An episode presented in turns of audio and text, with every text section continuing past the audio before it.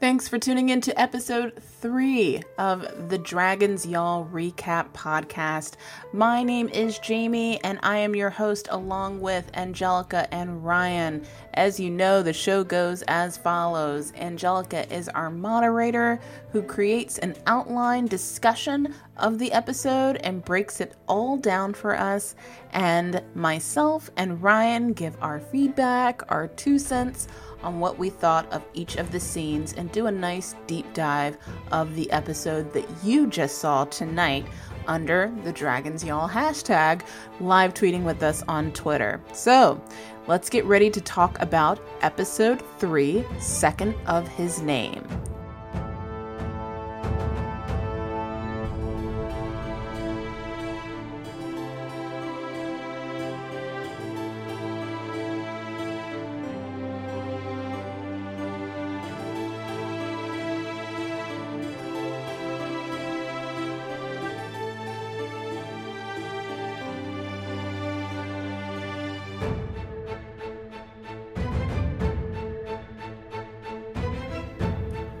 Thanks for tuning in to episode three of the Dragons Y'all podcast recap show.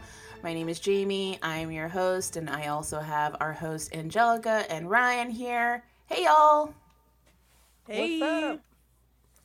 So we're gonna dive right into episode three. Angelica, you gotta help me here. What's the name of this episode?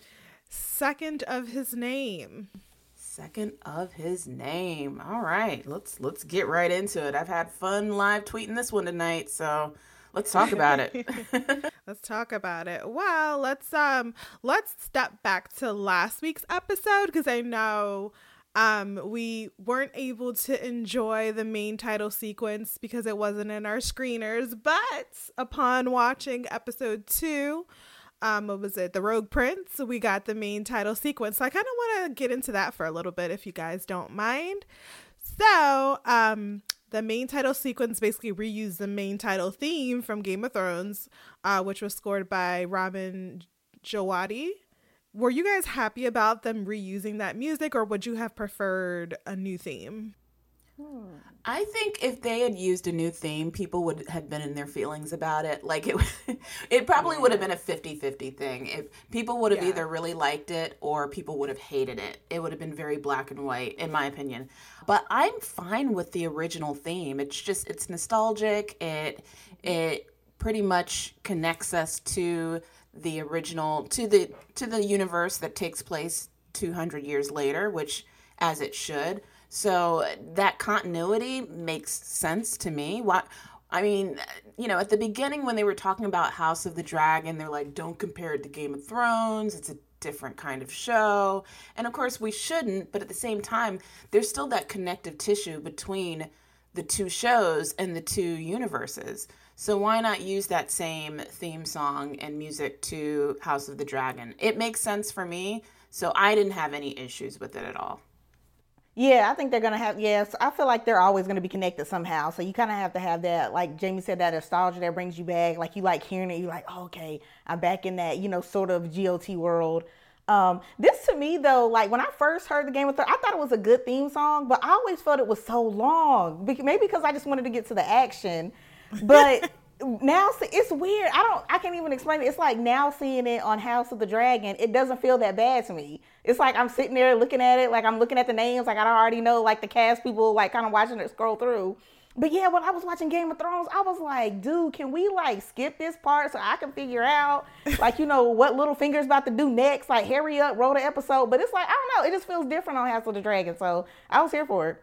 it can I just jump in and say, I just feel like you are of such a different generation than me because I'm used to back in the day when there were like long extended theme songs to TV shows, sitcoms. You know, I came from the Dallas and the Dynasty area oh, era when they, you know yes. they had the yeah they had the long intros. So I'm used to that, but it's just funny how like because yeah like most of our TV shows just have like a title card and then like you know yep. smash cut to the first scene. So yeah, different times now. Yeah, I thought it was funny because you know even now when you stream it says you can skip the you know the theme, the opening. I know, I don't skip it for Game of Thrones, but I thought it was hilarious. I was watching um Blackish on Disney Plus, and it's like skip, skip intro, and I'm like, for what? It's literally two seconds. so, anyways, I I am gonna yeah I'm gonna get off that. But anyways, so um the it was a choice by the showrunners to keep the same general sound alive. So it's i mean it's the same universe. It's very marvel-esque. Like when every marvel film opens up it has that same like dun dun dun dun dun dun dun dun and you kind of like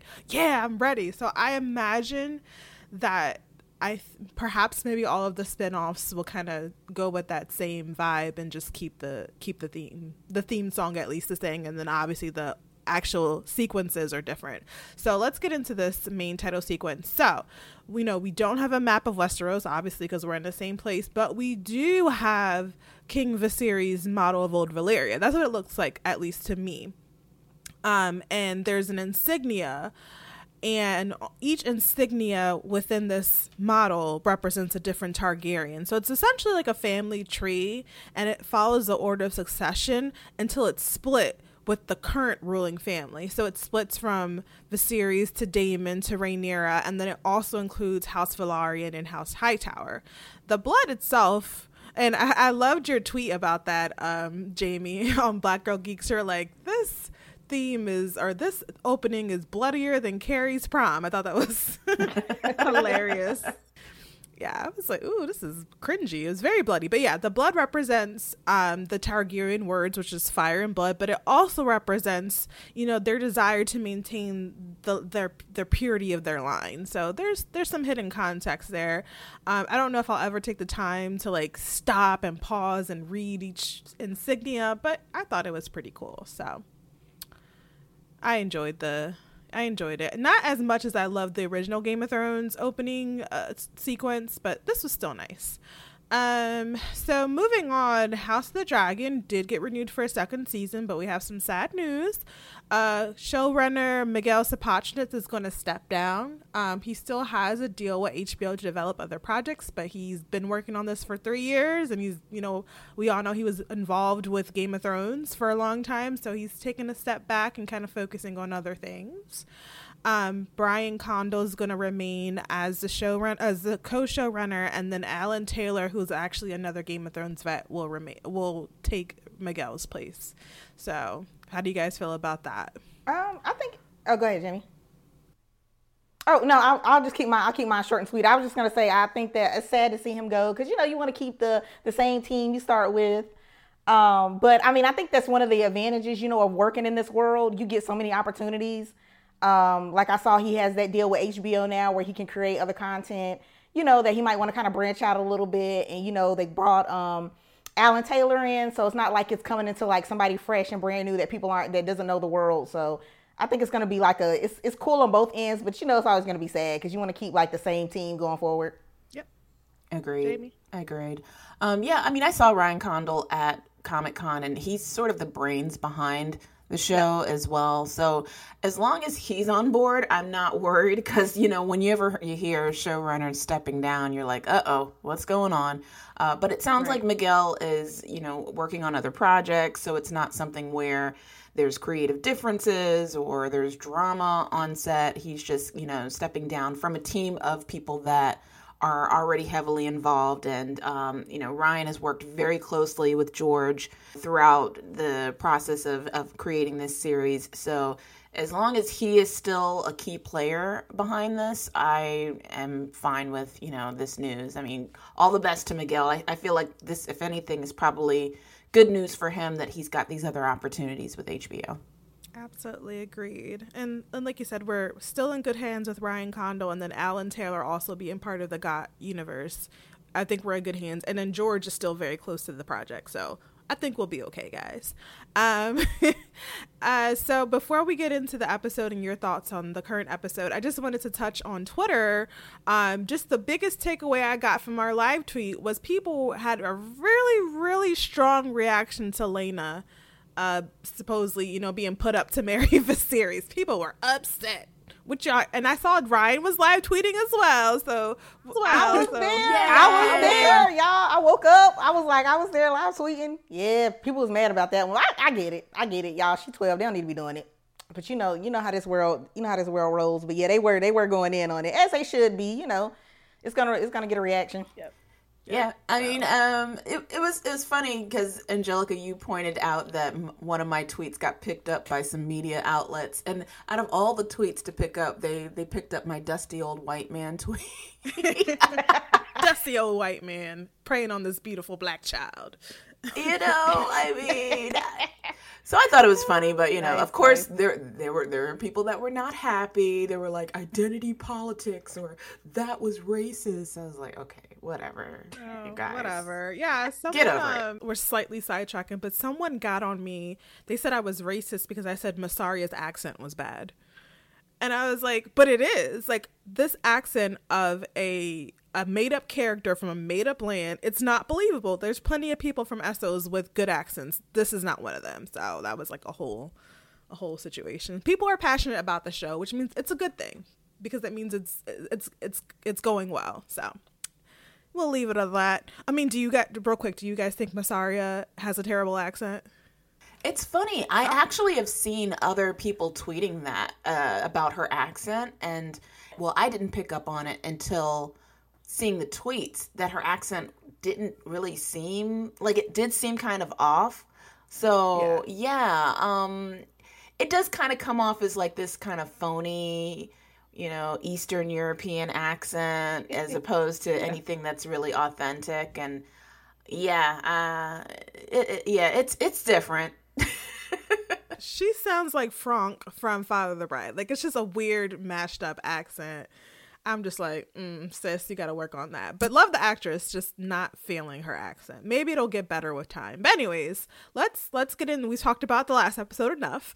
Uh, thanks to me. Let's talk about this episode's second of his name. What are your guys' first thoughts upon watching this episode? I'm, playing devil advocate for this for this episode because I I actually I actually kind of like some of Daemon's moments in this in this episode, and that's probably never gonna happen again. So people better soak it up, write it down right now, um, because I like some of the stuff he did. But yeah, um, and I just like the whole Viserys Damon kind of thing they had going on throughout the whole episode. Um, you know, shout out to his weird looking dragon blood worm in the beginning. You know, give us that craziness off the top. Um, but yeah, I mean, you know, it's just one of those episodes where you kind of still trying to get the feel of everybody. So it wasn't one of those words. It's like, oh, this is my favorite episode ever. But it, it mm-hmm. did like kind of describe a lot of the the characters and everything a little bit more. So yeah. Okay. Yeah, there wasn't a lot of action until like the last 10 minutes. Um, Jamie, how did you feel about this episode? Actually, I disagree. I think there was a lot more action in this one because um, you got action in the very beginning of the episode. And, right. True, true. Yeah, and then there, and then the action also picked up at the end and there's a lot of drama. Uh, that's obviously yes. going on with Viserys and naming the heir and all of that stuff, and the hand kind of Otto's trying to do his his little his little finger thing. Um, so I, I I really enjoyed it. It actually the the pacing on this episode matches the pacing in episode one because I also noticed that there was some feedback from fans that episode two was a little bit slower in terms mm-hmm. of pacing. Um, but you know that that's fine because they're still doing some story building here. But this one, the pacing was a lot uh, better, and um, I enjoyed it, and I I was all for it. I mean, I'm so far as far as the pacing of this entire series and the first three episodes that we've seen so far, they're doing a really good job. Like I, I I'm even just going through the the years um, of of aging in in the characters, uh, the timeline. I, I just think that they're doing a good job of. Uh, of scoping that out for us. So Okay, dope. And then um I, I don't know if you noticed um but how you had compared Otto to Littlefinger, which I think we've all been doing, but they call him Middle Finger. So I thought that was a, a, hilarious nickname, you know, Otto Middle Finger, High Tide Oh my gosh, I'm gonna use that on Twitter. Oh, yeah, yes. somebody gotta use that. I'm stealing Twitter. that. Yeah. So I thought that was that was funny. And then I love how Twitter um, calls Daemon Day Day and Rhaenyra Ray Ray. So it's just Black Twitter is just off the chain. So, anyways, so yeah, I, I, enjoyed the episode as well. So, you know, we're going to open up with this episode. We're back at the beach this time. uh, once again, not a beach you want to be on. It's nighttime. There's a ton of ships burned at the hands of the crab feeder, who was played by Daniel Scott Smith. And, you know, him and his man, men are gathering the spoils of war I just want to put uh, like a brief side note. So you notice I had mentioned, I think in the first episode, that the crab feeder was wearing a mask that reminded me of the Sons of the Harpy. Well, it was actually confirmed, or at least brought up on a few different podcasts, that the mask that he's wearing is very similar to the mask worn by the Sons of the Harpy, who obviously weren't established until like 200 years later. But the masks are derived from the Giscari people of Essos, and they represent the harp the mask itself represents the golden harpy of Ghis. And the people of Ghis are essentially the the black people that were enslaved and later freed themselves. So it's like there's a whole like you know Ghis pride behind these masks. That's why the sons of the harpy kind of use it because it's like almost like almost like compared to like the haitian uprising. It's meant to be like a revolutionary mask. Um and they're saying that the the crab feeder isn't really on that side, but he found the mask like washed up ashore and he used it to cover up his grayscale, which is what people think he has. A lot of people like zoomed in on his scars and they say it looks just like the the scars that um Jorah Mormont had when he was infected with grayscale. So who knows? Um, but I thought that was cool how they had that little Easter egg. So um a sailor is being nailed to driftwood by the crab feeder and he's screaming in pain. But while he's screaming in pain, he's also talking like mad ish. Um, he's like, the sea snake is going to have your head for this. Like, F you, F your whore mom, F your bastard father. And, you know, the crab feeder don't care. He's nailing him to this driftwood and he's throwing some crabs on him. You know, like, all right, bye. So Daemon appears from out of nowhere. He's in the back of Caraxes and he's like range dragon fire on all these um triarchy men. And the sailor, the one that was talking all that mess, he's rejoicing. He's like, Yes, my prince save me and like in true god fashion the sailor gets like squished by caraxes as he lands and i'm like dang dude can't catch a break yeah that was that was cold-blooded i was like dang that was cold-blooded that was cold-blooded i thought he was gonna get saved I thought they, I thought they was gonna help him out. I laughed during that scene. Was that wrong? Like I, I just thought it was no, funny. It's kind of funny. It is kind of funny. It's like that's that's real cold blooded. It, it is kind of funny though. And did I mean did you guys get a sense that maybe that's a symbol of that was symbolic of like Daemon's arrogance? Like he's not there to really save anybody. It's just him and his ego, yeah. and that that's what the stomping of the guy represents. No, I, I didn't go that deep, but that that's pretty uh, observant of you. and it was funny. Like he's like, "Oh, save me!" Ah, squish, and I was like, "Dang!" And Dang, I was like, he gonna be in the fourth episode. All right, cool. Yeah, no, no sense in rooting for that guy. So anyway, mm-hmm. all this dragon fire, all this, you know, the crab feeder, he retreats into the into nearby caves with his men. So Daemon's like, "Come on, crab feeder, come out! I'm gonna feed you to your own crabs." Um, so you know he's circling. Archers end up popping up out of nowhere. They shoot fiery arrows towards Caraxes, and so that you know Damon decides to get a dodge. Um, so I was like, okay, some action there. Um, guys have any thoughts on that outside of laughing at the poor sailor getting squished? I don't know. I just think it's cool. I mean, Caraxes is crazy, just like Daemon, so or Day Day. So you know he gonna match his owner. So every time he comes on the scene, I'm like, oh god, just get up out the way. Like if you think you're gonna live that day, just just try to run as fast as you can. I don't know what to tell them, but it's just like crazy the way they bring these dragons into these fight scenes because you know it's just all over. Unless it's like a dragon a dragon fight, you just know they just about to light everybody up and then just see what happens especially Daemon. So yeah, that was it was interesting. I just appreciate this show taking so much detail into these dragons. Like the dragons all look different from each other. You know, you mm-hmm. can obviously distinct Caraxes from like Syrax, and of course, we're going to be seeing more dragons in the future, in which Game of Thrones didn't really care about the dragons like that. Like they all kind of look the same. so I just really appreciate the detail of these dragons on this show, mm-hmm. and um, it even seems like they stepped it up CGI wise uh, with the dragons too. So yeah. Oh really? I saw mad people complaining about the CGI this season and saying, or the series saying like the dragons aren't don't look as good as the dragons from Game of Thrones, and I was like, are we watching the same show? Okay, okay. Um, but yeah, I like I I agree with you that they really distinguish the dragons. Like Caraxes is like they they call him the bloodworm. He's this long red thing, and then Syrax is you know, a golden dragon, and then there's like Dreamfyre and Sunfyre, who's supposed to be the most beautiful dragon of all. So I am definitely looking forward to seeing all these different, you know, personalities. And maybe the reason why Daenerys' dragons look the same is because they probably came from the same mother.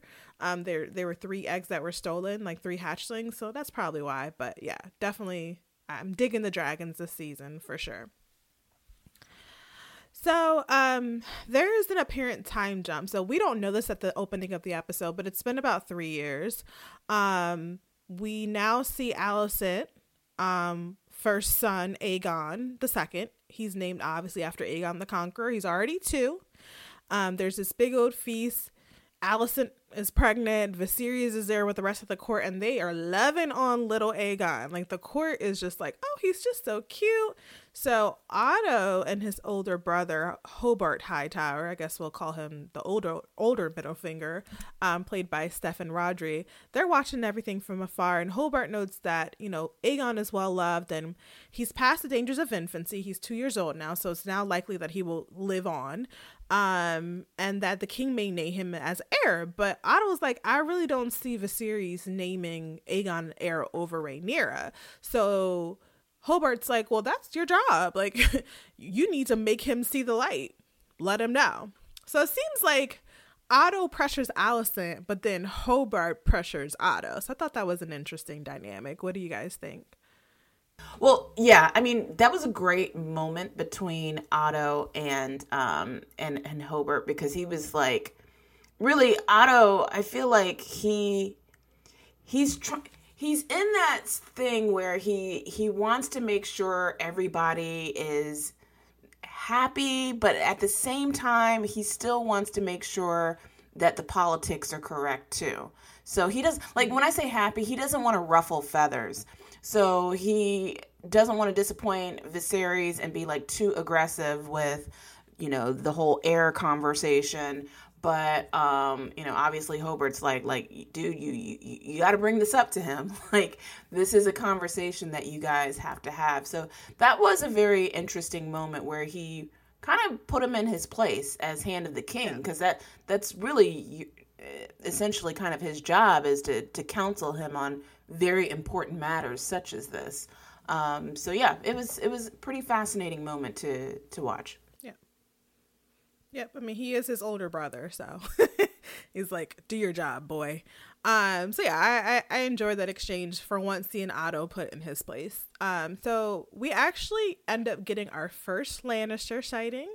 Um, Tyland Lannister, um, who's played by Jefferson Hall, he's on the small council and he's the master of ships. He rushes in, he has news of the stepstones. The crab feeder has taken Bloodstone, and the men are sabotaging their fleets. Viserys doesn't seem to be very interested in this news. He's like, look, it's been three years. The matter of the stepstones can wait three more days. And he like goes off to eat, basically. um, because they're about ready to depart for the hunt that's in Aegon's honor. Um, and he's like, hey, where's Rhaenyra? So Tyland's not having it. He persists. He's like, look, persists. He's like, since the crab feeder and his men are retreating into caves, the dragons aren't really much use we're losing sellswords. You know, they've withdrawn from the fight. We've suffered heavy casualties. Daemon's overworking his men. They're beginning to question his leadership. You know, this is the perfect time for the crown to intervene. And then Otto, you know, true to his nature, steps in and says, Corlys and Daemon started this war without the king's leave. So if the crown were to intervene at this point, it you know, he's gonna appear weak. Um, and yeah, Viserys is just like, yep. And then he's like, where's Rhaenyra? Um, so clearly, you know, Viserys he's never taken the stepstones and the war out there very seriously. I don't know exactly why. Maybe he just he thinks it's so far off or it's unimportant to him, and he, I guess he's gonna let his brother just deal with it. So yeah, so he's asking for Rhaenyra. So Rhaenyra, you know, she's in her favorite place in the world at this point. She's at the Godswood. She's reading a book while a bard sings the same song over and over and over. Um, and the song that he sings is actually the tale of Nymeria and her thousand ships, which is another spin-off series in the works. Um, Alicent appears that you know appears in as you know she's looking for her, and there's a change in their power dynamic at this point. Um, Rhaenyra basically ignores Alicent, and she asks the bard to keep playing. Alicent, as the queen, orders the bard to leave the Godswood, which he does because the queen outranks the heir apparent. Um, so he he you know gets out of there, and Alicent says, you know, your father wants us to wants you to join us for the hunt. Um, Rhaenyra really isn't feeling it. She's like, you know, is this uh order from the king? And she's like, Yep. And she's like, Okay, Your Highness, here I am. Here I come. And Alicent was like, It doesn't have to be this way between us. None of it has to be like this. Um, so you can tell at this point that their friendship is definitely a dub. Um, so what did you guys take away from this interaction? Yeah, I think this. I still got my eye on Alicent. You know, she she she she she worked the game there. I see her. I was like, I see you. Okay, got the fun, got the first uh, son heir and everything like that. But yeah, no, you you can definitely tell there's something going down with her and Rhaenyra now, and that was just like that that last little straw. Um, you can tell um, like Rhaenyra just trying to stay as far away as possible. She's just like, if I'm just not there, I don't have to deal with it. I don't have to be around them. Um, and just yeah, which you kind of feel bad a little bit too because they were BFFs. Like it, it's it's kind of like it's a double edged sword because it's like now this is like your new like you know stepmom in a sense, but she was your BFF and it's like weird. So and she's also like worried about like is there any moment because you know obviously they don't want a, a, woman be in the heir. So it's like at any moment can this get taken away from me? So yeah i feel for her and this is like a lot of emotions going through her head. I can't imagine um like with everything that's surrounding her but i don't know. I think alicent just kind of got to keep her distance because that's that's like that's sticky territory to me but we'll see how it goes. Viserys i think that again like him being king is not his strong suit so he's clearly a man that doesn't like to deal with conflict. And yeah. and and and that's the problem, right? I mean, you mm-hmm. you have to deal with conflict. You are a king. You have to make decisions, dude. So he he really is being evasive on purpose cuz he just doesn't want to deal with it.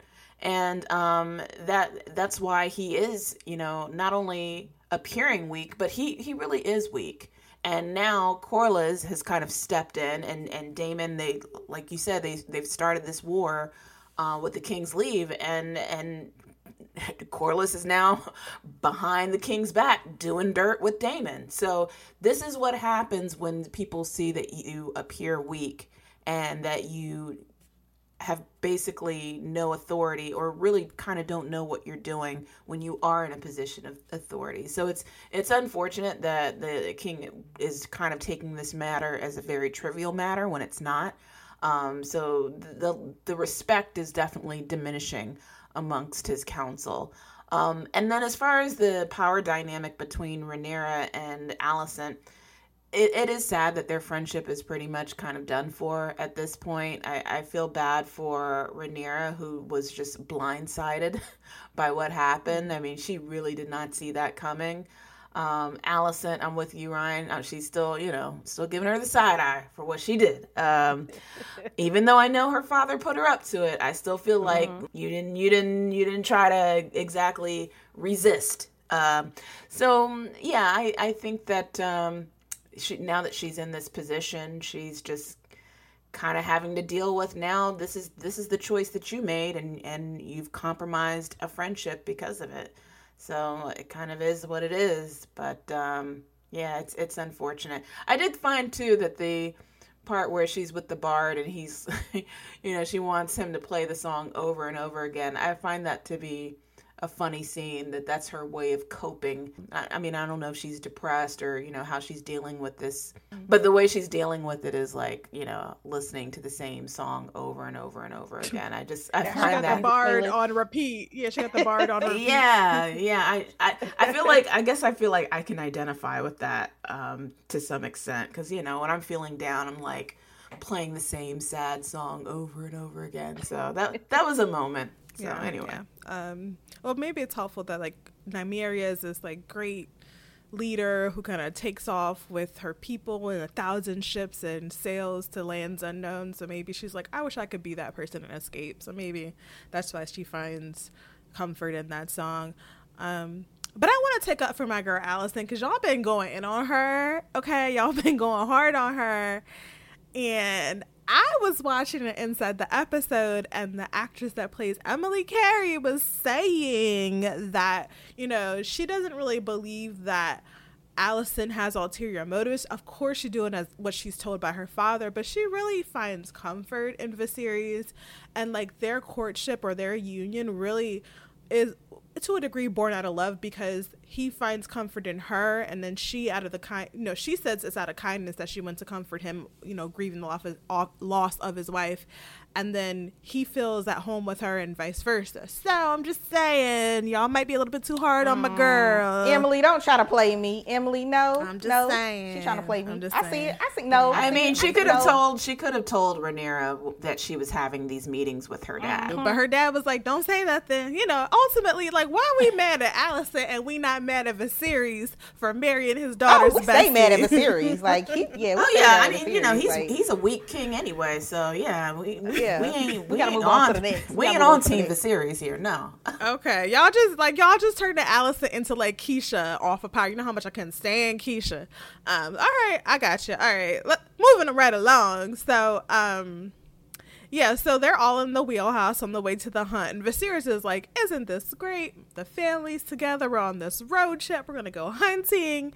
And Rhaenyra just, you can tell she wants to be anywhere but there. Um, but you know, despite all this, you know, it's a rough ride. And she actually asked Alicent, like, should you really be traveling in this condition? And she's like, no, it's okay. You know, being out in nature is going to be helpful. And Viserys is like, you know, you're going to have children one day and make me a proud grandfather, grandsire, as he said. And then Alicent, you know, this is kind of a fun moment because, you know, uh, Rhaenyra starts to smile a bit. And then Alicent's like, kind of sticks her foot in her mouth and says, you know, Aegon came pretty quickly without much fuss. And I'm like, chick, read the room. Like, Rhaenyra's mother died from childbirth, and before that, she had horrible pregnancies, difficult pregnancies. Talking about, oh yeah, it's going to be easy. Like, I'm pretty sure Rhaenyra isn't going to have like a cakewalk having kids. So, I was like, this chick, she's trying so hard to make smooth things over between her and Rhaenyra, but it's it's not working. So, um, Viserys wants Rhaenyra to ride out with him on the hunt. She's like, eh, I'm good on that. You know, when the prey gets slaughtered, they sound like children. It's like really discomforting for me. And then Viserys is like, well, what do you want to do? Like, what can you do to participate? You're the heir. You have responsibilities.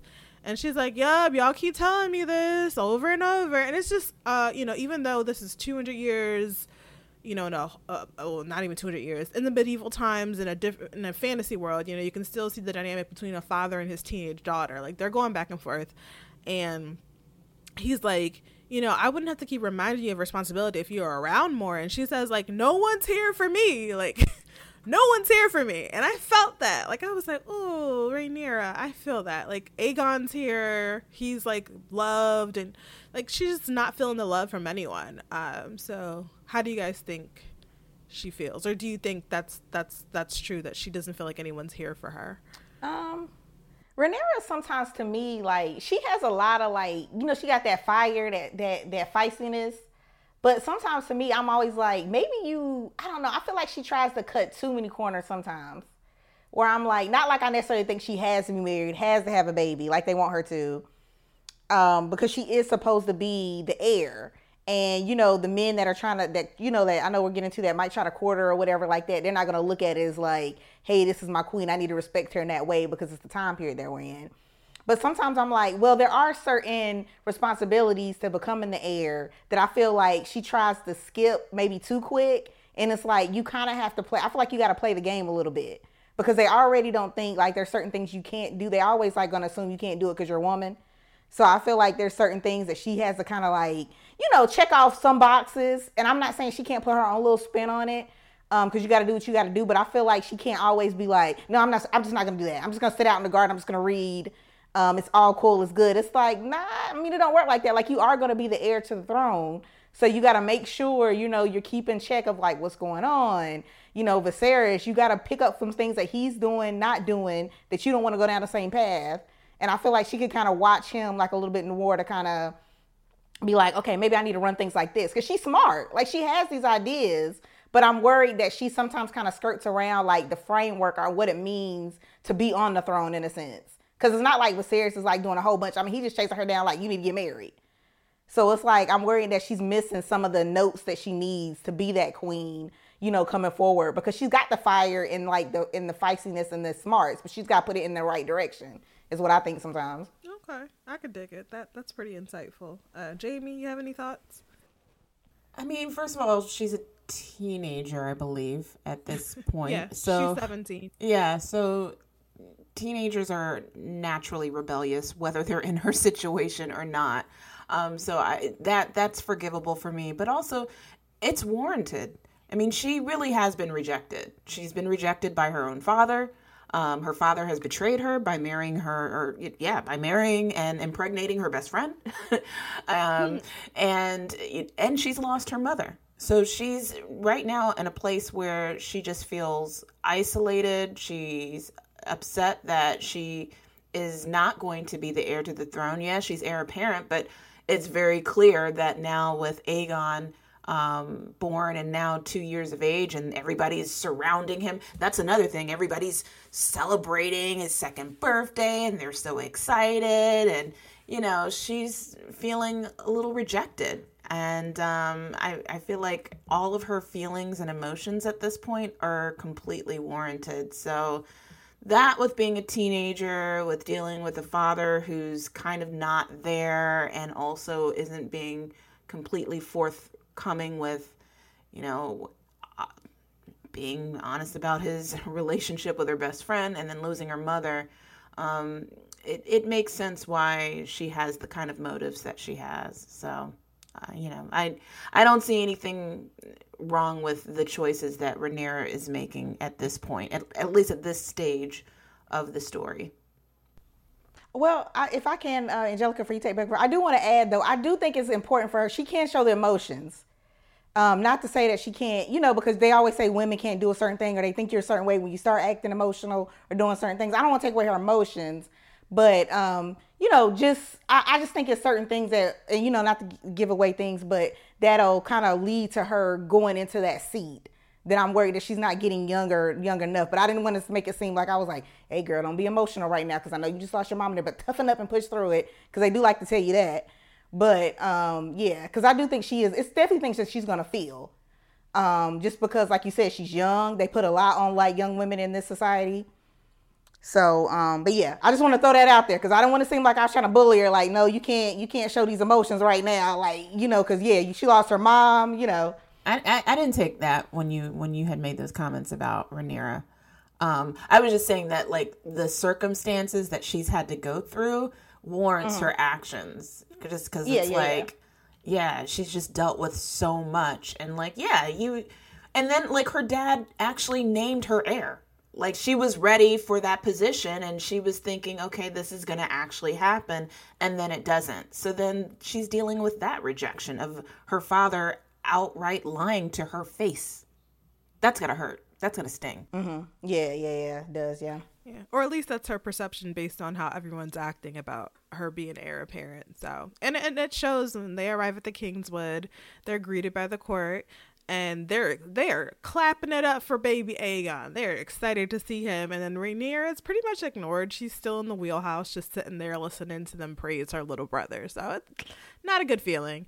Um, so they enter. She enters into this great tent. That's where they're kind of doing all the celebrating. She's observing, and she listens to the ladies of the court discuss the war.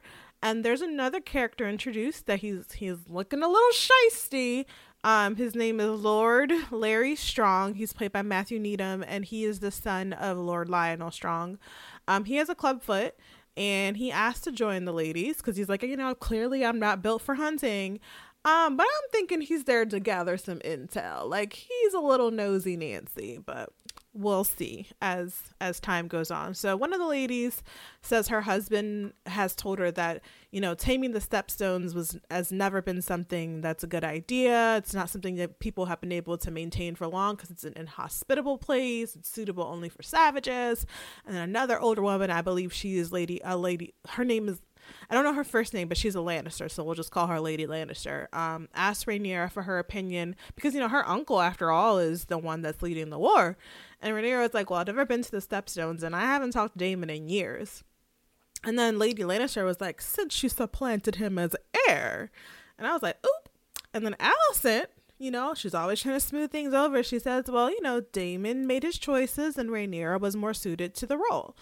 Um, and then Lady Lannister agrees, you know, Daemon made a mess and the king needs to clean it up. He needs to send a fleet, he needs to send men, they need to clear out the triarchy from the stepstones. And so Rhaenyra was like, for what? You know, we're not at war.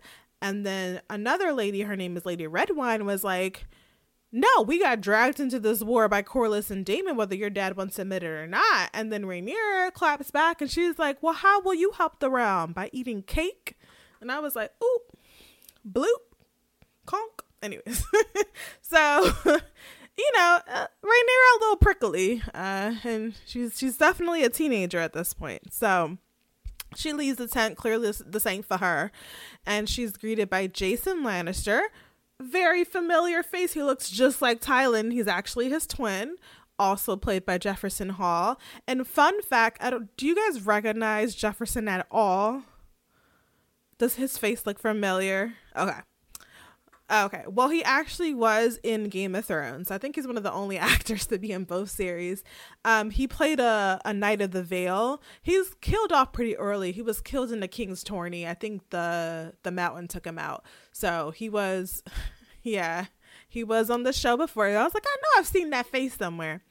Um. So, anyways, so at this point, he's playing twins Tyland and Jason Lannister. Um. So he asked, Jason asked uh Rhaenyra, does she remember her second birthday being this grand? And she's like, I don't remember my second birthday, and neither will Aegon. Then he gives her this sweet wine from Casterly Rock and tells her about his home. Like he's trying to like talk her, you know, talk himself up. He's like, you know, I have this thing about dragons. I would love to build a dragon pit, you know, at my home in Casterly Rock. And she's like, Why would you want to build a dragon pit? And he's like, you know, I would do anything for my queen and, you know, maybe my future wife. And Rhaenyra was like, thanks for the wine and like dips.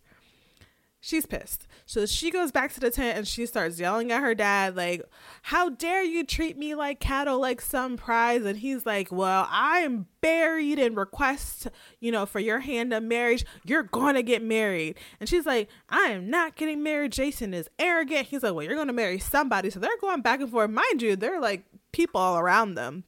And he's like, you know, you think you're above duty. I'm not even above duty. You're going to marry somebody. And Otto interrupts and is like, a white stag has been spotted close by. And so Rhaenyra kind of takes off, and her boo, Criston Cole, well, we don't know if he's her boo yet, but her boo, Criston Cole, takes off after her. He like rides her down and he asks her, like, what happened?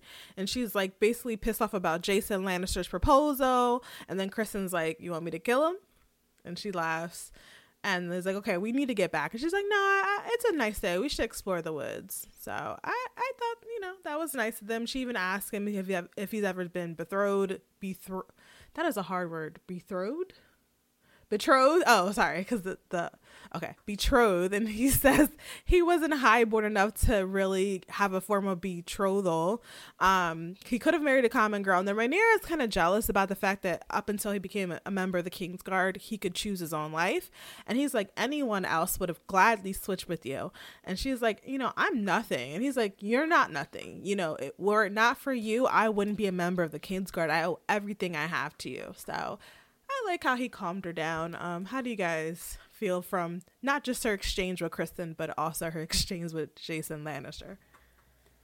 Oh, there's a lot to unpack because we got we got to go back to the previous scene with um, the women and. Um, oh, sure, sure. Yeah. um. So yeah, I mean, first of all, yes, very prickly being a teenager. I really like that moment between uh, the Lannister women. And yeah, Lord Larys Strong, I'm like, bruh, you're sitting here with these women and you know you say you got this uh, club foot or whatever this lame foot and i'm like mm, yeah some something something ain't right so um, and you can actually see like they uh, if you look at him during the scene uh, the way he darts his eye back and forth his eyes it, it looks sus. So I thought that He's was shifty. He's shifty. Very shifty. Very shifty. So that that was that was a tell. That was a tell. Um, And um and yeah, going back to the scene with Rhaenyra and and Jason. I mean, what is it about this show about fathers pimping out their daughters? There's just something about that's like the theme, the motif of this whole series. Um, good for Rhaenyra, uh, you know, standing up for herself and like you know speaking out about the way her father is doing this because she's not about this business right now. Her father doesn't even know what he wants. So um, just tell it like it is. And plus, Jason Lannister just kind of seems, I don't know, he seems like a bit of a schmuck to me. Like, yeah. really, like, you know, there's something about them Lannisters, man. They're just, they're just some shady folks. Um, except Tyrion. And, and and Tyland don't seem that bad either. Ty- yeah, well, I don't. Yeah, I can't. I, I don't have a good read on him yet because we we don't really know much yet. But yeah, but so far Jason is eh, definitely turning me off. So yeah, and then with Rhaenyra and and Criston, uh, I I just I'm glad that he sort of came to her aid in that moment because she she needed some saving. I mean, she's dealing with this party. She's all upset about that. She's dealing with Alicent commanding her to go into you know the the get together after she's in the godswood just trying to have some peace and quiet. So she's dealing with that. Then she finds out that you know her dad is wanting to pimp her out to jason lannister. So she's just upset on so many levels. And then we've got criston here the hotness that is sir criston cole who i feel like there is some chemistry. I really do to kind of help um make her feel a little bit at ease after dealing with all of these moments. So um, I'm glad that that yep. at least happened for her. Uh, Ryan, any any thoughts for the Jason and Criston exchanges? Oh yeah, yeah. Uh, you gotta watch them Lannisters. Yeah, I'm agree with Jamie on that. You gotta watch them because it's it's a few of them that's good in there, but for the most part, you gotta keep your eye on them. Like when he rolled up, like he had the game, I was like, oh god, she ain't got time for it. But I was glad I was glad she kind of like swerved, like side turned it. I was like, girl, do not do it. Cause he already looked like he had like some things on his mind. And I don't really like the way he was talking to her. Like some of the some of the wording was kind of problematic to me. I was like, cause he was trying to act like he got big game, and then I'm like, yeah, she gonna be up in the tower, like having baby after baby, and he gonna like, you know, conveniently forget she's supposed to be the heir to the throne. So I was like, yeah, girl, don't do it. I'm glad she sidestepped that one. Um, and then like Lord uh Larys Strong, he reminds me, I'm not gonna say anything because you we can't like I know we get the stuff in the vet, so I'm not gonna spoil anything, but he gives me Littlefinger vibes. Yeah, like he's the he's the one for me. So, you know, every the listeners will find out that later, but he gives me that. So I'm that's all I'm gonna say about him. But yeah, dude is definitely shifty. He he gives me Varys vibes actually. He but but not not as like intelligent. Honorable or honorable. Ooh, yeah. not not as witty, you know, as quick witted mm-hmm. as Varys was, but yeah, that's that's the vibes I'm getting from him. Yeah, because he's collecting intel, so he's almost like a little makeshift master of whispers. Yeah. Yeah, I don't trust the guy. He's definitely shifty. Like when you start hanging around, because you know the women gonna sit there and gossip. So I was like, yeah, he know what he doing. He know what he doing. You know they gonna give him all the tea and everything like that. But um, but yeah, shout out to Rhaenyra's shade in that moment. I appreciated it. It was very entertaining in that moment with all the ladies sitting around. Um, yeah, I mean, and you know, we got to shout out to, and I'm, I'm trying to figure out why you don't get the marriage proposals from like a Criston, like when she's in the, like, why is that not the marriage proposal? Why is it like Jason and you got Viserys coming out, like Jamie pointed out, like, why is he not the marriage proposal? The kind of guy that you get. Um, but Criston can't marry her because he's a member of the Kingsguard, and they're they're almost like the the men of the Watch. They can't have kids. They can't get married. They're sworn to their roles. So, yeah, I'm, yeah, technically, but I'm talking about as far as like him being cute. I don't understand. I don't.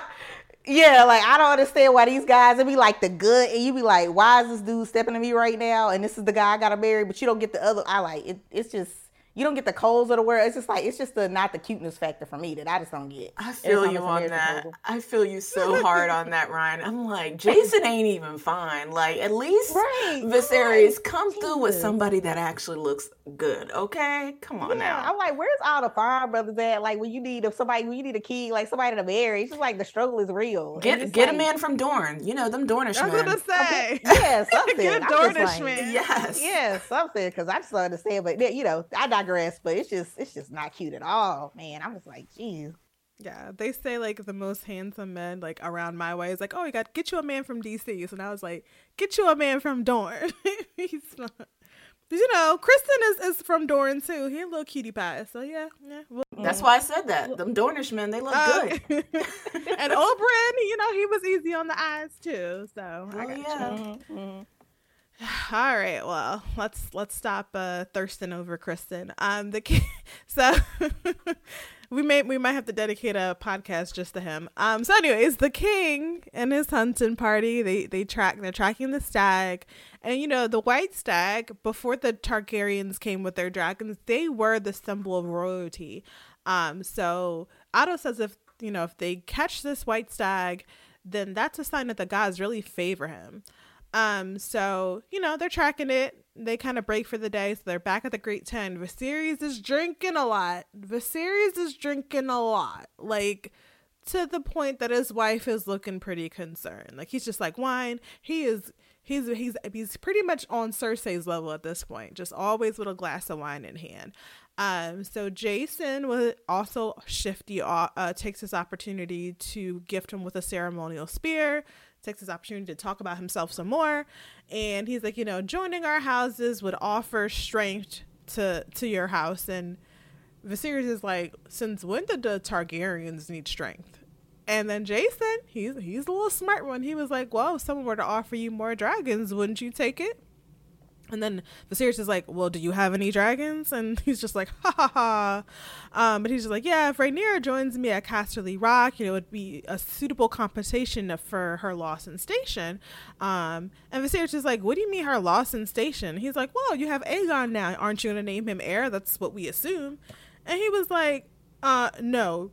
Rhaenyra is my heir. I didn't pick her for some dumb reason, and you and your men would do well to accept that. So Jason's just like, gotcha. And then just like, thanks for the gift, and then ask for more wine. So then Otto shows up and asks for Viserys, you know, what he makes of Jason's proposal. And I thought this line was pretty funny. He says, that man's pride has pride. And I was like, that's funny. Um, so Viserys doesn't want to order Rhaenyra into a marriage. He wants her to have a happy marriage. So Otto was like, okay, well, you know, let's kind of keep these suitors at bay. I think there's a better match for her. So J- uh, Jason, excuse me, uh, Viserys is like, well, who? And he says she should marry Aegon. Now Viserys is like, hold up.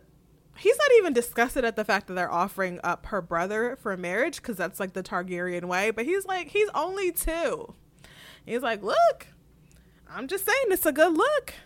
And honestly, at this point, Viserys is over. He's sick of the politicking. He wants nothing to do more to do with this conversation. He just wants to drink. so Otto takes his leave. Lyonel pulls up. Lyonel is the father of uh what's the guy's name? Mr. Shifty. Larys. Yeah, Larys. Um, and he's just like, "Hey, how you doing?" The king is like, "Let me guess. You wanna you want Rhaenyra to marry your son, Sir Harwin um, Strong? They call him Breakbones. That's that's basically Larry's older brother." Um, and Lyonel's like, "I'm flattered, but no, I actually want you to marry. I want you to marry her to Laenor." Laenor is the son of Corlys Velaryon and Rhaenys Velaryon. The, for the same reason that I wanted you to marry Laena, um, you know, he's a pure Valyrian blood. He's Rhaenys' son, so you guys share the same blood. You're, you know, uniting your houses would basically wrong right any wrongs perceived by Corlys, because you know at this point Corlys' daughter's been overlooked, his wife's been overlooked. So choosing his son to marry the next heir apparent, I mean, that's a good look. Um, so the king considers it. Um, so I'm gonna stop it there you know, what did you guys think about that interaction? Yeah, first of all, when the scene with Otto and Viserys, when Otto oh. suggests that Rhaenyra should marry Aegon, that scene was hilarious to me. I, I, think it was Paddy Con- Considine's reaction, which you know he's amazing in this role, but his reaction to Otto's face was just it was just so fantastic and yeah, I just like the fact that Otto would even make that suggestion. Like, bro, you are really desperate. You are so desperate right now. A two year old, really? So that was that was a very that was a new low for Otto. I'm like I I don't even know how how to. I mean, obviously we're comparing him now to Littlefinger, but he he's a very interesting character so far because it seems like ethics and morals are just out the window with this guy when it comes to politicking. Um, so that that was a really weird scene.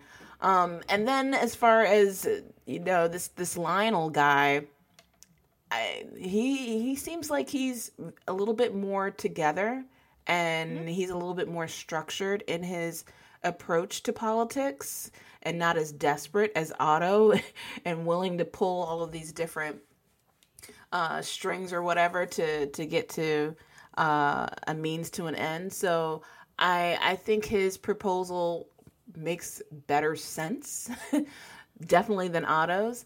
So it, it, I I think that this is a, a more measured response to a problem that Viserys has as opposed to what Otto's doing. So it'll be interesting to see how um, that plays out with Lyonel. But yeah, it, I don't know why that that scene was just funny to me. and then they cut to the shot of the baby, and he's looking at the baby like, like he's two. He's, he's two. two. I mean, really two. two. Um, I mean, I will say her marrying Aegon, let's say Aegon was like twelve, uh, and now let's let's shoot for Lena.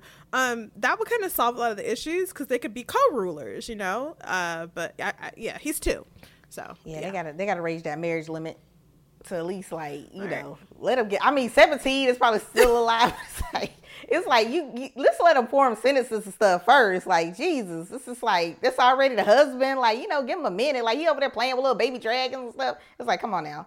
But you know, they but but also I just want to give a shout out to to Lyonel. He is he is the dude. Like I love when he come on the scene because he always the person that's giving you like the clarity and he gonna spell it out for you. Like this is what needs to happen. Now Viserys don't be paying attention because it's Viserys but he's I feel like he's always laying out the plan. Like this is how you could do this. And you know, like the logical plan of it all. But yeah, you know, Viserys not listening. But I just want to give him a shout out because I feel like he brings the logic to the situation. Yes, he he's very even keel. He he he he thinks before he speaks, and mm. um, I don't think he has ulterior motives unlike the rest of his small council. Um, so yeah, so Alicent she checks in on her boo, her king, He's in front of the great bonfire. And Viserys, you know, says he named, you know, obviously he's feeling the weight of the fact that he named Rhaenyra heir. He's now no, he now knows that he get he's getting pressure for Aegon to take her place. So he, you know, he says he named her heir to protect the realm from Daemon. At some at one point they called Rhaenyra the realm's delight. Um, and you know, there many of his kind of dragon riders, but very few are actual dreamers. So like the power of prophecy, the power of dreams to him is greater than the power of dragons. Um, and when Rhaenyra was a baby, he had a dream of a male heir wearing a conqueror's crown. And this is obsession. Obsession is what led to the death of Aemon. He takes responsibility for it, and he thought, you know, naming Rhaenyra, her last child, would set things right. And now he has this male heir. He never thought he was going to get remarried. He never thought he would have a son. And now here it is. It's like, what if everything that he's thought about and dreamed about, what if it was all wrong? So you see in this scene, like, he's really doubting himself and really kind of like seeing the consequences of his actions. Um, your guys' thoughts on that little scene there? Yeah, the character development on this show is like top notch. It really is. Mm-hmm. And like you really get a sense of why Viserys is the way he is. And and this was just a, a nice sort of layer to this onion that we're peeling into Viserys' character. And obviously this answers what happened in the very first episode, why he made that decision. And and he's explaining that here. And it, it also kind of goes to you know why he is the way he is what when it comes to Rhaenyra and just overall his whole mannerisms as a king I guess I don't know how to articulate it properly but it just seems like you know with him coming down to making firm choices and decisions and asserting executive power that it's just something that he's challenged by and that he relies on hope and dreams and wishes and you can't do that dude. Like i mean it you know obviously that's something that we probably can look at you know in some respects but at the end of the day reality sets in and you really have to think of what matters at the end of the day. And um, so yeah this this was an eye-opening moment into uh, Viserys' character I think it's interesting how his emotions that he leads with a lot too, which I think is interesting. Um, like to his layers, like James talked about the different layers they pull back for each of these characters.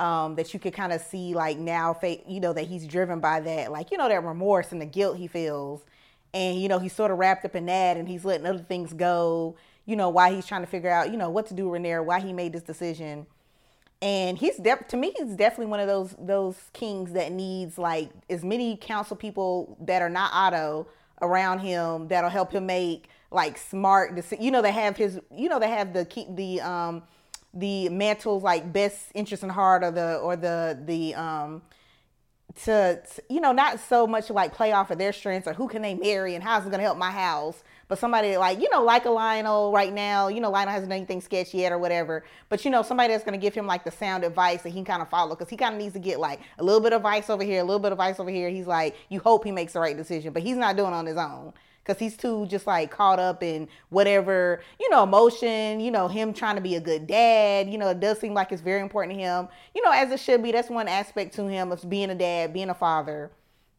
so it seems like that's usually like his forefront thing, his go-to at the at the front. So yeah, and you can tell too why he's like that. I feel like he's just like that emotional eater drinker, cause that's his way of like getting all of that stuff out. Um, cause yeah, he goes hard at the buffet. I'm just saying, whatever it's like, whatever's up to stuff. So I don't know. He's he's he's interesting. I will give him that. He's interesting. He's an interesting king. Yeah. I mean, to your point in in the book, um, he, towards the later years of his life, he kind of eats himself into a stupor. He's like a a big guy by the end of of his life. So yeah, kind of like kind of mirrors um Baratheon, Henry the Eighth. Oh, Henry oh yeah, and, and, and Renly Baratheon. I mean, it's all okay. based off yeah, like yeah. the Tudors, but yeah, definitely Marion. Um, not Renly Baratheon, uh, Robert Baratheon, mm-hmm, and mm-hmm. like King Henry and all them good guys. Um, so good in guys. the woods. Yeah, yeah. I mean, I use that loosely. Um, in the woods, um, you know, warmed by a fire, Criston Cole um asked Rhaenyra if they could return back to camp. Rhaenyra is like, eh, I prefer it out here. Let's just stay a bit longer. Um, and then she asks him, like, do you ever think the realm will accept me as queen? And he tells her they have no choice but to accept her. And so, like, out of nowhere, while they're having this sweet little moment, a wild boar attacks and if we know anything from Robert Baratheon being in the Kingswood, them boars ain't no joke. So a wild boar attacks, knocks over Criston, and then attacks Rhaenyra, who holds it off, and then Chris, Criston stabs it in the side, and then it does like like the horror flicks where like the killer comes back, it leaps back up, and Rhaenyra stabs it over and over and over, like ah, you can just see all the blood like covering her her face. I was like, oh, she's clearly taken out her anger on that poor boar. Um, so yeah, that was interesting. So you know, so while they're kind of having their moment that evening, the next day, you know, the king and his people are back on the hunt. They do find a great stag. It's not the white stag though, but it's it's a big boy. So they decide to take it down. Viserys doesn't seem to be too happy about killing it. You know, he's kind of hesitant to you know, he's using the spear that Jason gave him, but he's still a little hesitant, so he kind of he stabs it and it doesn't die. so so here I was like, you know, go a little bit to the left, you know, more towards the heart. And then the second strike kills the stag, but then it cries out, and just like Rhaenyra said, like a child. And you're just like, ooh, this is cringy. And everyone's cheering, and Viserys doesn't seem too pleased with what he's done. But I mean, that's the nature of the beast, I guess. So on horseback, overlooking a ridge while all this is happening, the white stag actually appears before Rhaenyra and Criston. So Criston goes to reach for a sword, and Rhaenyra, Rhaenyra tells him no. And I was taken a, aback by this scene because, you know, Otto was saying how the white stag meant good fortune and it was a good omen that the gods are favoring them. Well, the white stag didn't choose Viserys and Aegon. The white stag chose Rhaenyra. Um, so I'll stop there for you guys to give your thoughts on that scene and that symbolism. I I was gonna say I would have just been gone, like just period in the scene. I don't know why they were still sitting there when it was coming in. I was just like, I would have been done. But to me, after she killed it and she was kind of walking around with like the blood, because obviously it's like you don't have anything out there you're gonna wash it off with. But I was kind of thinking like as she had that blood on her going back to like the camp and everything like that, I kind of thought it was symbolic of her like being a you know going out hunting things that they might like think a woman can do. Um, you know, she kind of gives them like something else to kind of think about, like, oh, okay, okay, this girl got something else to her. Like she got a little kind of layers. It's kind of how I took it. But I mean, I guess there's certain ways to do that. Like she came out there, her and you know, Viserys was like, "Why don't you come hunting with me?" And she's like, "Nah, I'll hard pass. I'm not doing that." But you know, ended up kind of you know mistakenly falling into that. So I thought it was kind of symbolism of her doing something that you know women aren't known to do. She's the heir. Everybody got questions, and she gets to like walk through the camp like a G with like the boar on the back of like you know the horses and everything. So I thought that was kind of symbolic, like seeing her do that ride back, but. I don't know. They, they probably could have did it in a less like creepy horror way, like Angelica was talking about. Like I don't think it had to come back to life and all that kind of stuff, but you know. Interesting. Yeah. yeah. I. Oh, go ahead, Angelica. Yeah. I was gonna say it's almost like her dream quest. You know, like in native or indigenous cultures they kind of send out their usually young men out to like hunt on their own or even the the, the spartans did the same thing. So this was in a way like her way of taking control of her destiny and showing her worth and showing she's not a little girl anymore. And then of course it didn't help it also helped to kind of get her frustration out on stabbing the hell out of that wild boar so that's that's probably what i took away from the scene and plus I, it also kind of circled back to like Robert Baratheon's death, where a wild boar took him out in those same woods. So you know, it kind of all came back. back. Maybe she's yeah. wanting to kill the realm or something. Like I, I feel like there's got to be some sort of metaphor for what the boar means and her killing it. So the boar represents something. So yeah, maybe yeah, her maybe doubts, her doubts, her fearing that she's going to be replaced. Mm, yeah, yeah. Okay, okay. That, no, that's good. Um, so yeah, I, I think that that was a very intense scene. I think also PETA, or you, we're going to be some, seeing some tweets from PETA on the stag scene. They're that, CGI. they're not real animals. not even real. I, you know, they're they're gonna they're gonna say something. Uh, by the way, I am not a fan of PETA, but uh, they you know they're they're they're gonna be in their feelings just because of the way the scene was with it crying out and you know yeah, being yeah, tortured yeah. and in pain and stuff. But yeah, I, I loved seeing that moment of symbolism between the brown stag and the white stag to represent that look, the white stag, the good omen is on Rhaenyra. And Rhaenyra really is meant to be the heir and not uh and not Aegon. So yeah. you know, the, there we go. The writing is on the wall. So that was that was a great moment. Exactly. And, you know, it's safe to say that the men at camp were impressed. Like you said, uh, Ryan, when he, you know, she rolled in with the boar in tow. And then um, we, we get to see Sir Harwin Strong. Um, he's very impressed and he has a bigger role to play later in the series. So I was like, okay, that could be, that could be a spark. He was kind of cute. Not like his brother. He was like, "Okay, I see you." He was like, "I see you." He had his little man bun. I was feeling it. I was like, "Okay." I mean, she didn't notice. I think she like looked at him and just kept it moving. But he definitely was like, "Okay, girl, I see you." Um. So. So, anyways, you know the festi- the festivities are over. They all head back home, head back to the Red Keep.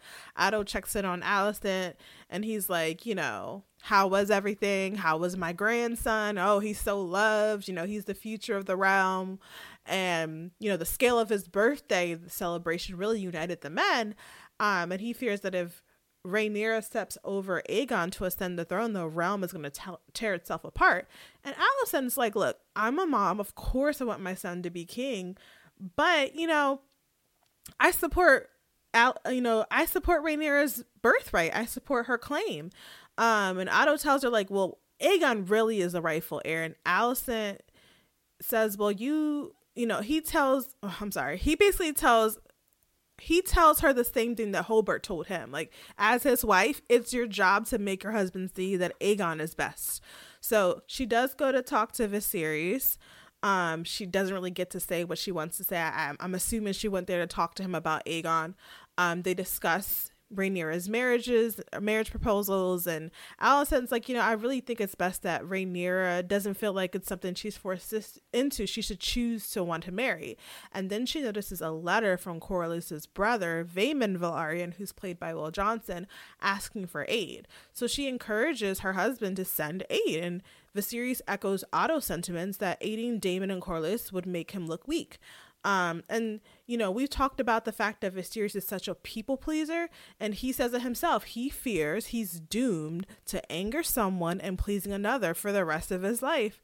So Alicent poses the question, you know, what's better for the realm, if the crab feeder thrives or if he's vanquished? So, you know, she's a good wife. She has influence over him. So he takes her advice. Uh, he sends a messenger to Daemon.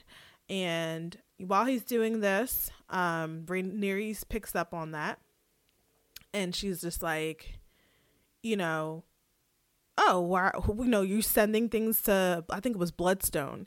And he's like, yep, I'm going to help out Daemon. And she's like, well, did Daemon ask for help? And he's just like, he'd rather die than ask for my help. And I'm going to do the right thing. Do you think I made the, the right decision?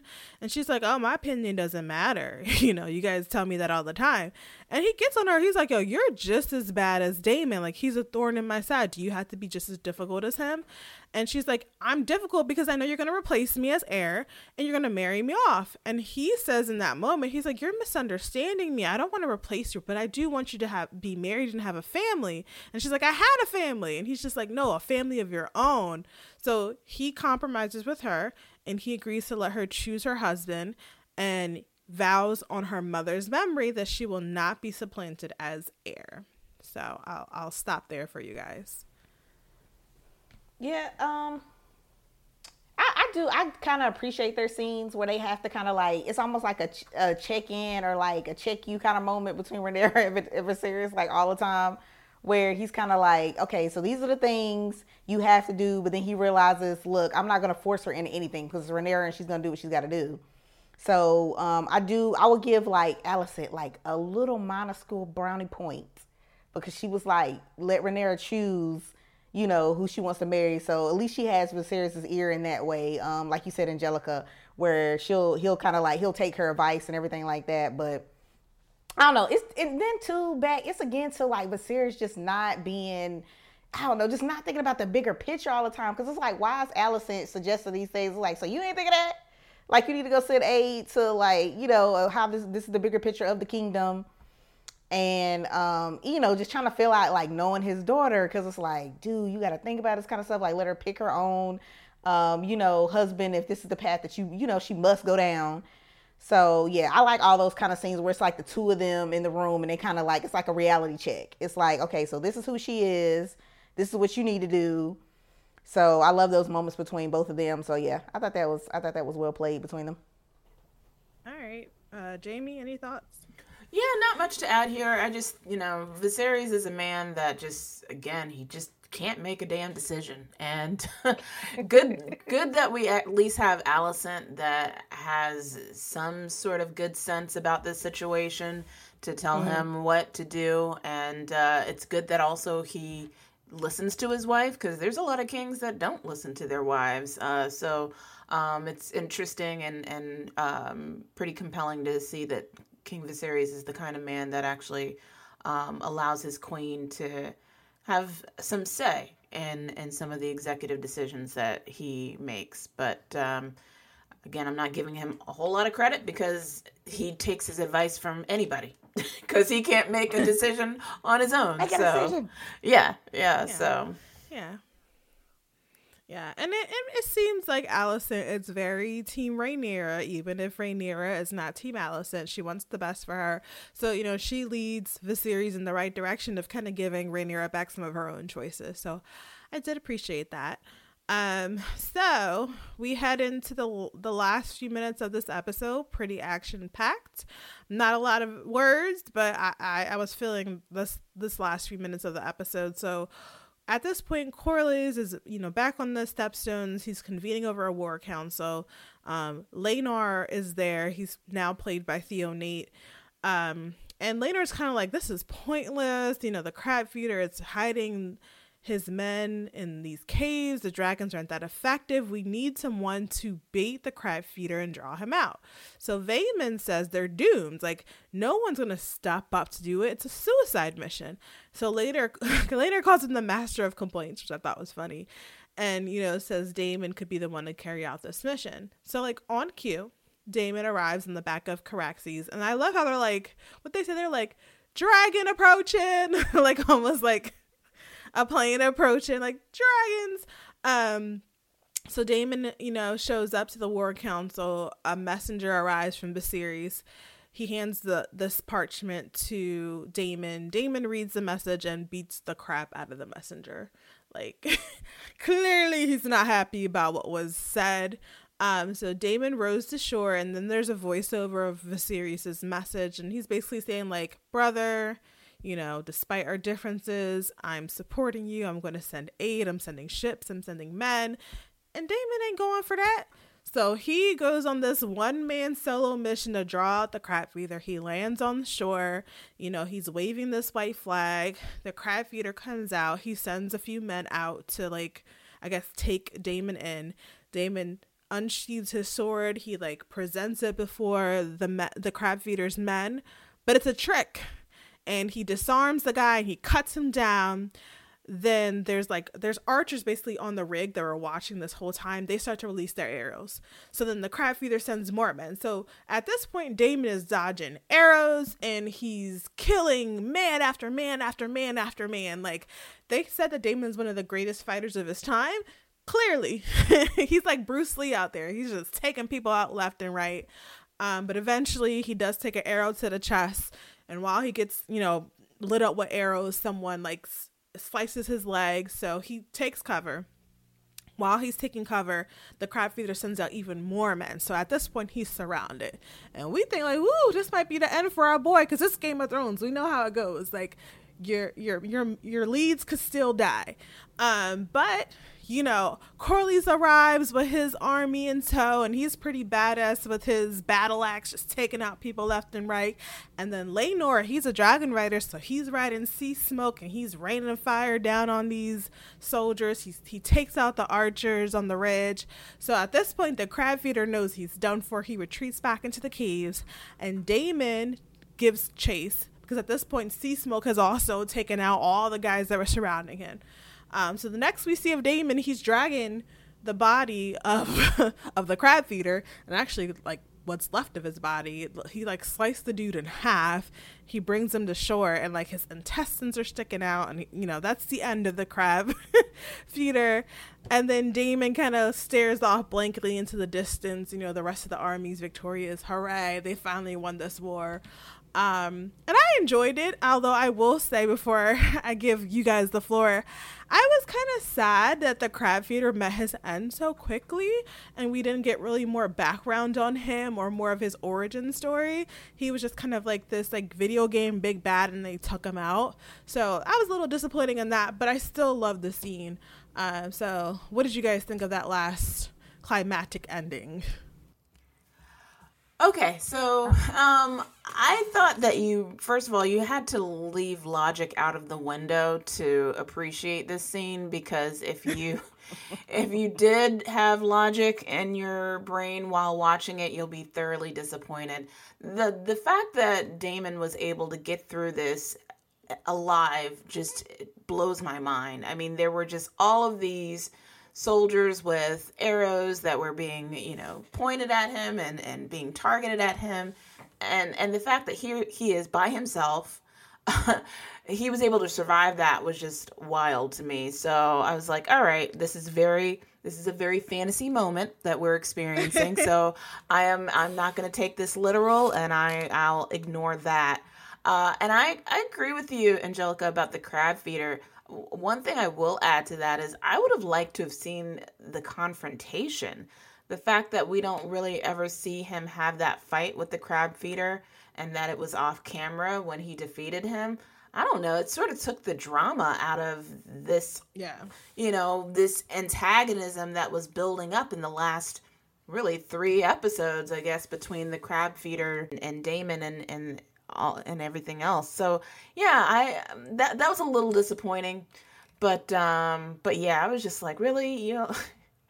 archers got their arrows out and all of these men and Daemon got through all of that. Um, all right. I'll let y'all get yeah, away with I, that.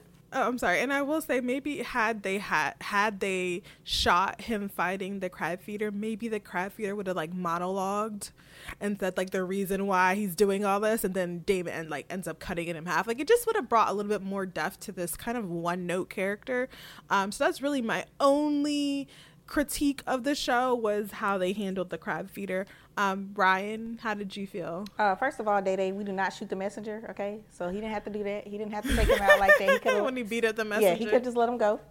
Um, but yeah, I this like I was saying, this is my only time I, I enjoyed the scene because this will be my only time I probably give Daemon some points because you know he we, we already know how his world gonna roll, so you know he gonna be acting a hot mess probably as we as we continue but yeah i um yeah you have to fully you got to sink into the world of like he just gets to be a badass for a moment because he talks a lot of crap. So it's like the first instance where he can kind of like back it up is um you know you got to give him points for that because it's like if you go if you gonna run the mouth like he runs his mouth you got to be able to fight and, and take on what you got to take on.